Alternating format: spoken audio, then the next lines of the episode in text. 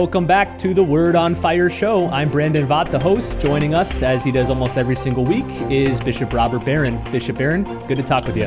Hey, Brandon. Always good to see you and talk to you. Now, we're recording this a few weeks before the episode goes live. You're getting ready to go out of the country to Panama for the big World Youth Day. Tell us about that.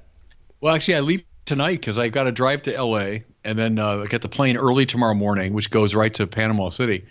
And yeah, World Youth Day, I wasn't planning on going, honestly. And then I got an invitation not that long ago to speak at the benediction, which I look forward to. It's a big gathering in this arena. I don't know how many thousands of kids, but it's a chance to speak to a lot of people at one time.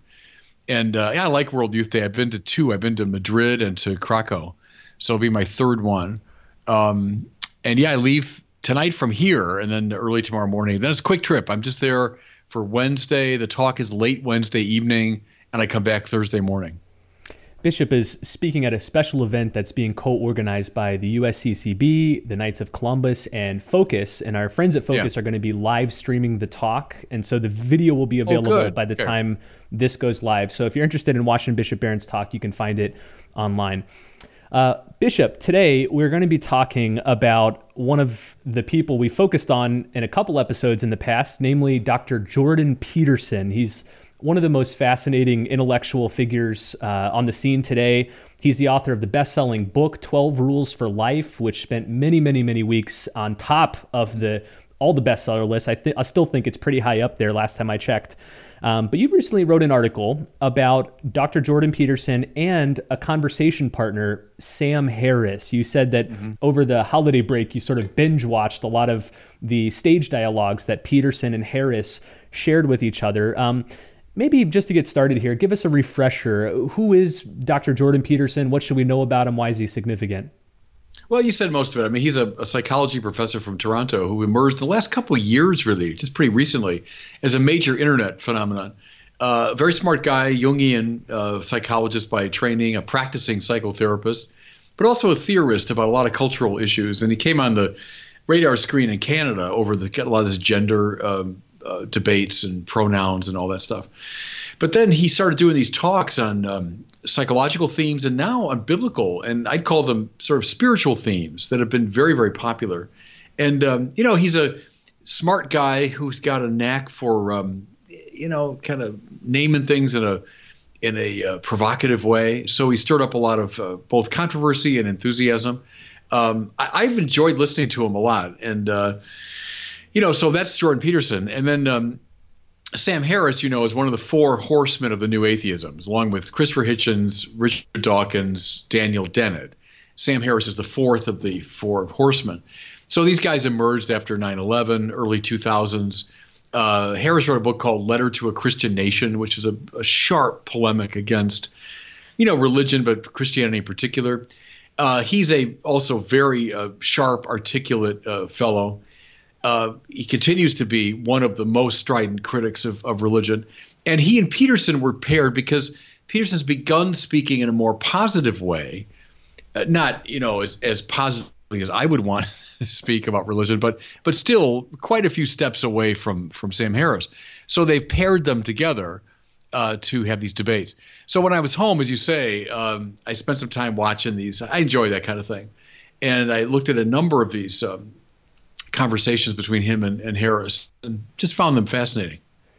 I want to talk about some of the ideas that they exchanged, and I want to dig into that a little bit. But first of all, let's just pause and consider the significance of sort of this quasi-religious guy, Peterson, on stage with a very outspoken atheist, Sam Harris, having a civil, substantial dialogue. Like, to me, I'm like, more of that. We need more of that. Yeah.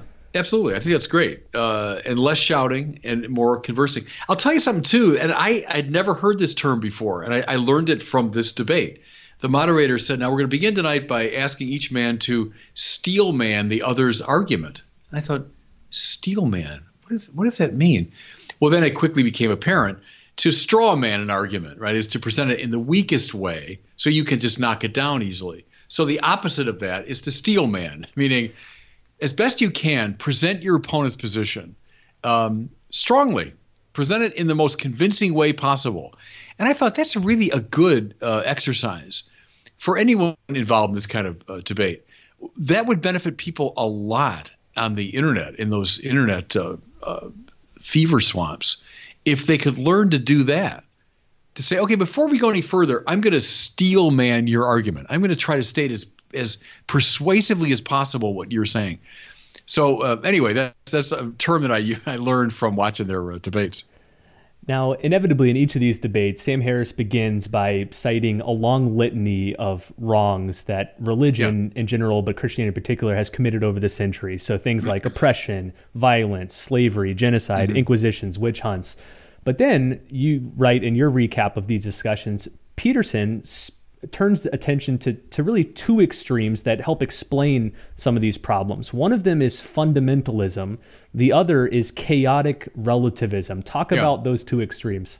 Yeah, I thought that was helpful. You know, the move that Harris makes, I mean, every single critic of religion from time immemorial has made a similar move. And to fill the picture out, it's something like this. Religion is irrational. It's dogmatic. It's unself-critical. It relies on superstition and pure faith, which is why it's not surprising that it becomes so corrupt, because elements within it that would provide self-critique are eliminated. And so naturally it tends toward this kind of extreme expression. Well, see, Peterson largely agrees with that. It reminds me there of what's his name, the great Dominican Herbert McCabe. When he would debate atheists, he would almost always begin by saying, I agree with you completely. In other words, because he thought that what they were knocking down was essentially a straw man. Well, anyway, Peterson largely agrees with that. And what he says is it's a Jungian sort of language. There's a shadow that always haunts religion, and it's the shadow of fundamentalism. So everything I just named, you know, unself-critical, unreasonable, fideistic, hypercritical of one's opponents, etc. Those are all marks of a fundamentalistic attitude. Maybe today we'd see it more clearly in forms of Islam, you know, but you can see it in almost every major religion. And Peterson is saying, yeah, I grant you, that's a shadow of religion. But, as I read him, don't reduce religion to its shadow. And that's a typical Christopher Hitchens move. They all do that. They'll take the worst side of religious expression and simply say, that's religion. Where I would say with Peterson, no, that's the shadow of religion, you know, that we have to acknowledge. Okay.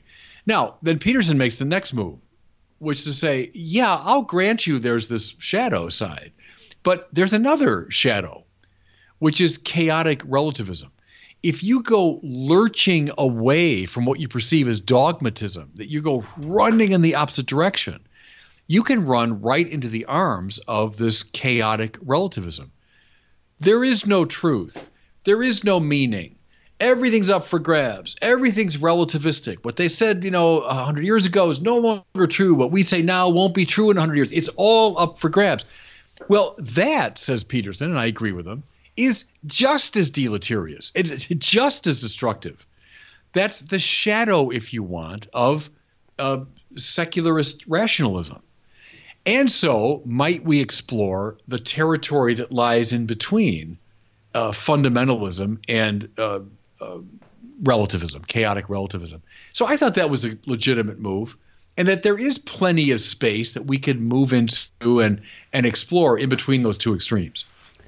Say a little bit more about the danger of chaotic relativism, because in your commentary on these exchanges, you've said that this relativism is anchorless, impotent, without moral seriousness, but it's proven to be just as dangerous as fundamentalism. How's that so? And well, for those very reasons. See, if you say, you know, finally, who knows what's morally right? Well, thank you. That's an invitation to every totalitarian dictator up and down the centuries. There is no morality. Therefore, why not? As wasn't it Lenin or was it Stalin? One of the two. You know, you got to crack some eggs to make an omelet. And if that means killing a few million people, well, so be it. There is no moral absolute. That's a pretty dangerous position to move into. The same with epistemological relativism. There's no truth. Nothing's true. Well, then, see, watch out, because powerful people are going to move right into that vacuum and say, I've got no restraints. There's nothing objectively true. In fact, I'll tell you what's true. You know, is 2 plus 2 equal to 5? Yeah, if I say so. See, so trouble is if you evacuate the moral and epistemological realm of something like real objective truth, powerful people are going to move tyrannically into that space. And by God, have we seen it over the centuries, including in very recent years. You know, so that's why I'm not going to claim with Sam Harris, oh, yeah, the problem is uniquely religious fundamentalism. No. I'm just as worried, if not more worried, about a sort of secularistic fundamentalism, which is this chaotic relativism. So you point out that we need to find sort of a middle path or a third way between these two extremes. And that's what Peterson tries to do in a lot of these discussions. But what emerges when he's talking about his solution is a Kantian approach. Now, I guess, first of all, tell us a little bit about Immanuel Kant and what's significant, at least in relation to this conversation. Well, let me do something first, though, Brandon, because I what Peterson does is, and he does it very consistently, is he will say the great narratives, let's say of the biblical tradition, which he knows the best, the great narratives of the biblical tradition contain within themselves certain moral forms and principles. And these principles are, and I think he's right about this, are best exemplified in narrative form. So you can state a moral principle abstractly, or you can tell a story that exemplifies it. Which one is better? Everyone agrees the story's better, right? Which is why the Bible has the form that it has.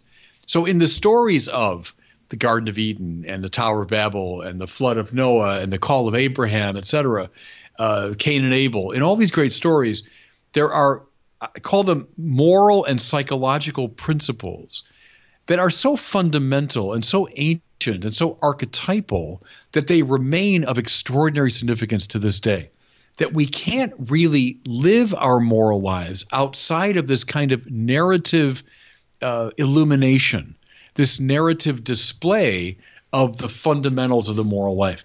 That's as I take Jordan Peterson as he reads, and very effectively.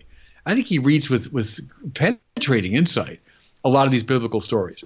Now, that approach is kind of Jungian. I've used the word archetypal, and that's a Jungian term, right? The archetypes of the collective unconscious are these great patterns of meaning that are often embedded in the rituals and narratives of the great traditions.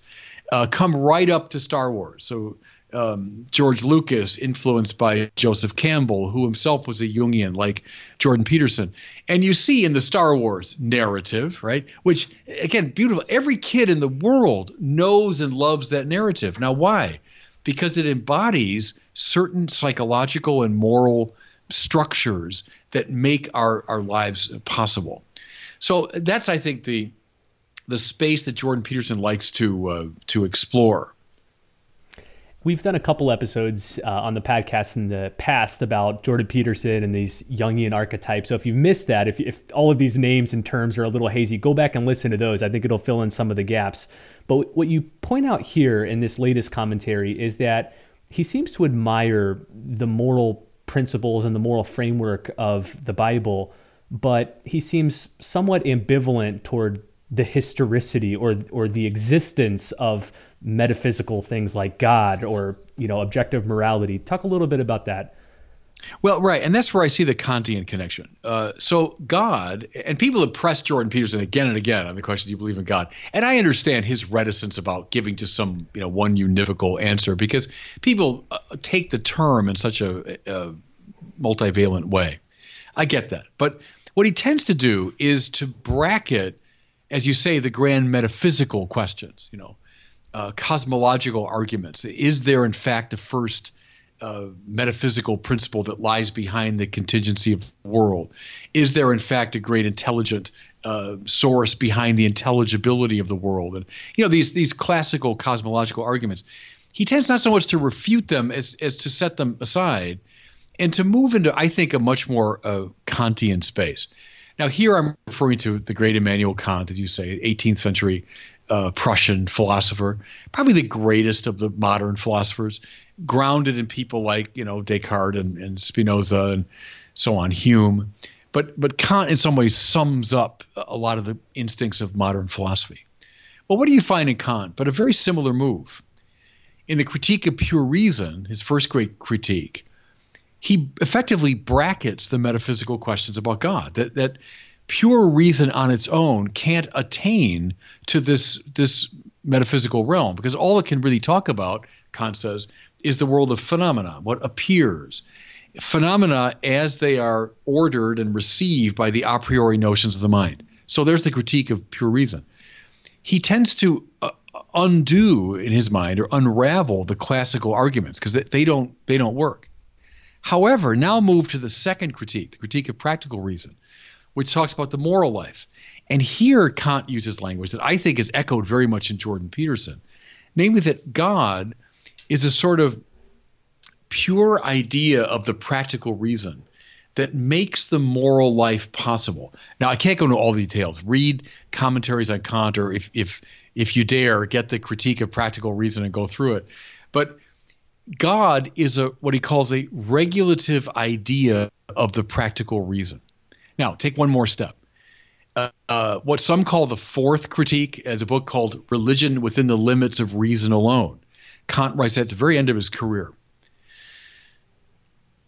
Religion, he says there, comes down fundamentally to ethics. Religion is basically about ethics. So liturgy and metaphysics and all this business, sacraments, that's all trivial or secondary. What it really comes down to is ethics. Again, that sounds a bit like Peterson, where there's a great interest in the ethical life. But then secondly, Kant says, Jesus is also a kind of regulative idea of this ethical religion. Did Jesus actually exist? I don't know. Does it matter for Kant? Not really. What matters is the role he plays in the grounding narrative of the New Testament, because he is the exemplification of the person perfectly pleasing to God, Kant says, right? The idea of the person perfectly pleasing to God appears in narrative form in the New Testament. And so as I listened to Peterson, I kept thinking, it's the Kantian approach again, tending to bracket metaphysics, focusing on ethics, on morality, and tending to see the archetypal significance of these narrative moves and characters, you know. So in that way, I think he is Jung for our time. He's also very Nietzschean. That could be taught for another day, but I think he's also very much a Kantian figure for our time. Now, I don't want to psychoanalyze Jordan Peterson in this podcast, and we're hoping, I know a lot of people are going to email us to ask, when are Bishop Barron and Jordan Peterson getting together? We're working on that. We've got some good leads. Hopefully we'll get you guys together here in the next few months. But when you're talking with somebody coming from a Jungian background or a Kantian background, how do you help them take the next step beyond just the archetypal analysis of, say, Jesus, and move to the historical or personal analysis? Yeah, and that's where you are. I think here's the first move, is to say everything you said is good. You know, I think there really are these great Jungian archetypes embedded in the biblical narratives.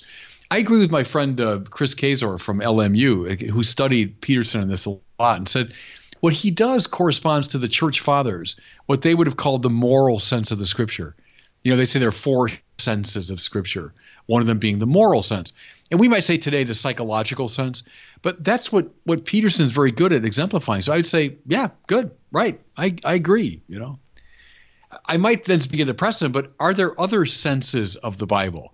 Is there more to it than is going on in those archetypal stories? In a similar way with Kant, does the New Testament, in fact, present the archetype of the person perfectly pleasing to God? Yeah, sure it does. Might we even construe a lot of the moral life in reference to that heuristic regulative idea? Yeah, sure. I'm okay with that. But there's more going on, because I would argue what really matters at the end of the day is that it happened. You know, it really happened. It's not just an idea that's now narratively expressed. It's a real person who, historically speaking, so embodied the archetype that he transformed the whole world. This is not just a narrative projection of a heuristic or regulative idea. If you want, it's a projection of God's mind. The Word became flesh. And that matters, see. And the New Testament and the Bible as a whole is very interested in the historical manifestations and the historical ways that God has communicated himself, as well as being interested in the archetypal and heuristic level. So anyway, that's where I would tease out or try to press Jordan Peterson. Why do you think for Jungians, for Kantians, that questions of metaphysics are bracketed? Do you think they just find them uninteresting, or are there deeper reasons? No, I think it's because, and this is the central drama in many ways of modern philosophy, because they felt and I think with a deep frustration in a way, that they couldn't do it, that it's just not available to them. So I think Kant is with a sort of resignation, like, yeah, I kind of wish it, but pure reason just can't reach these things. And I don't think the arguments work. And so, but I'm Kant now. I'm trying desperately to hang on to what's really good and right and beautiful in religion. And this is the way to do it.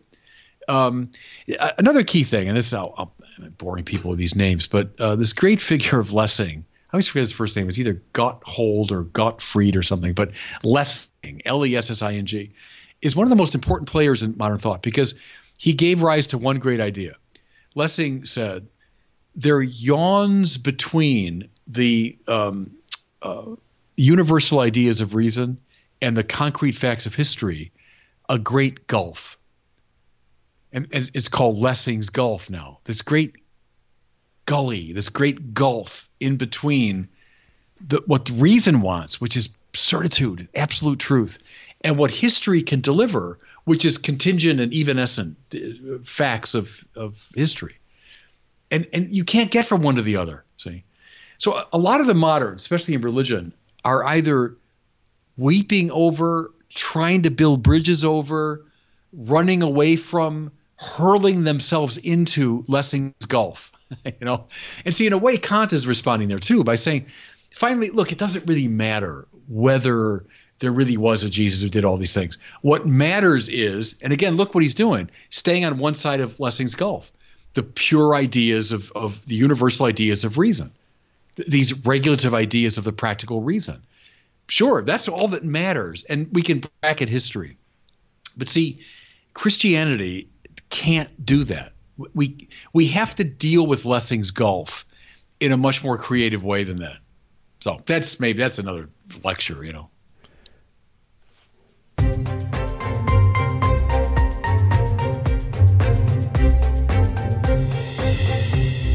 Well, that sound means it's time for a question from one of our listeners. If you have a question, we'd love to hear it. Visit askbishopbarron.com. Ask anything about theology, spirituality, morality, philosophy, whatever's on your mind. We'd love to hear it. Today we have a question from Jimmy, who lives in Seattle. However, he's formerly from India, and he's asking about Hinduism and how it compares to Christianity. So here's Jimmy's question.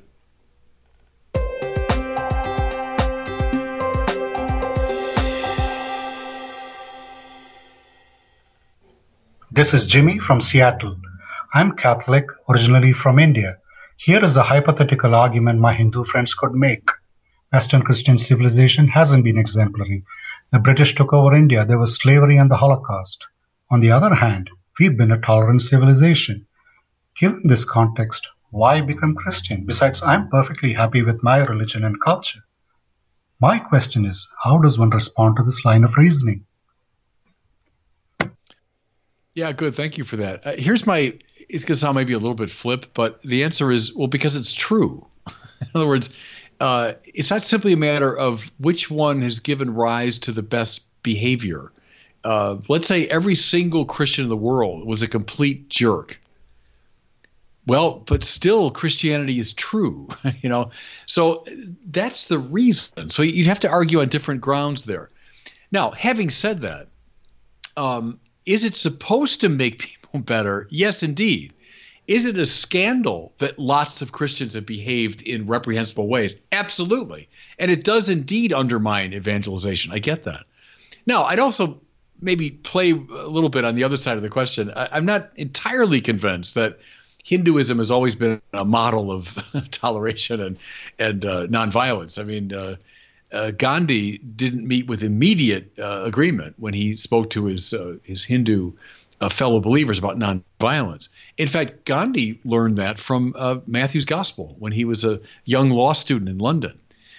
Talk to people today who are victims of forms of Hindu fundamentalism. So again, just to maybe caution, I don't think it's simply an either or, like those terrible Christians and these lovely Hindus.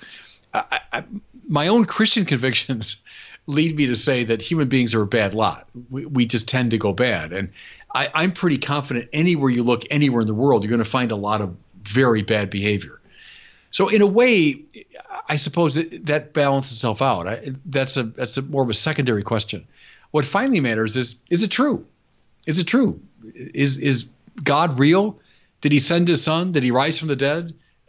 We'd have to look at those questions, I suppose, first. Well, thanks so much for listening to this episode of the Word on Fire show. Listen, we mentioned this last week, but tomorrow, Tuesday, February 29th, begins our first ever Word on Fire Institute online summit. This is a virtual event for 3 days where we have expert interviews with people like Bishop Barron, our Word on Fire Institute fellows. The whole theme is evangelizing the unaffiliated. So you're going to want to sign up. Just go to wordonfireshow.com/summit. Well, thanks again for listening, and we'll see you next week on the Word on Fire show.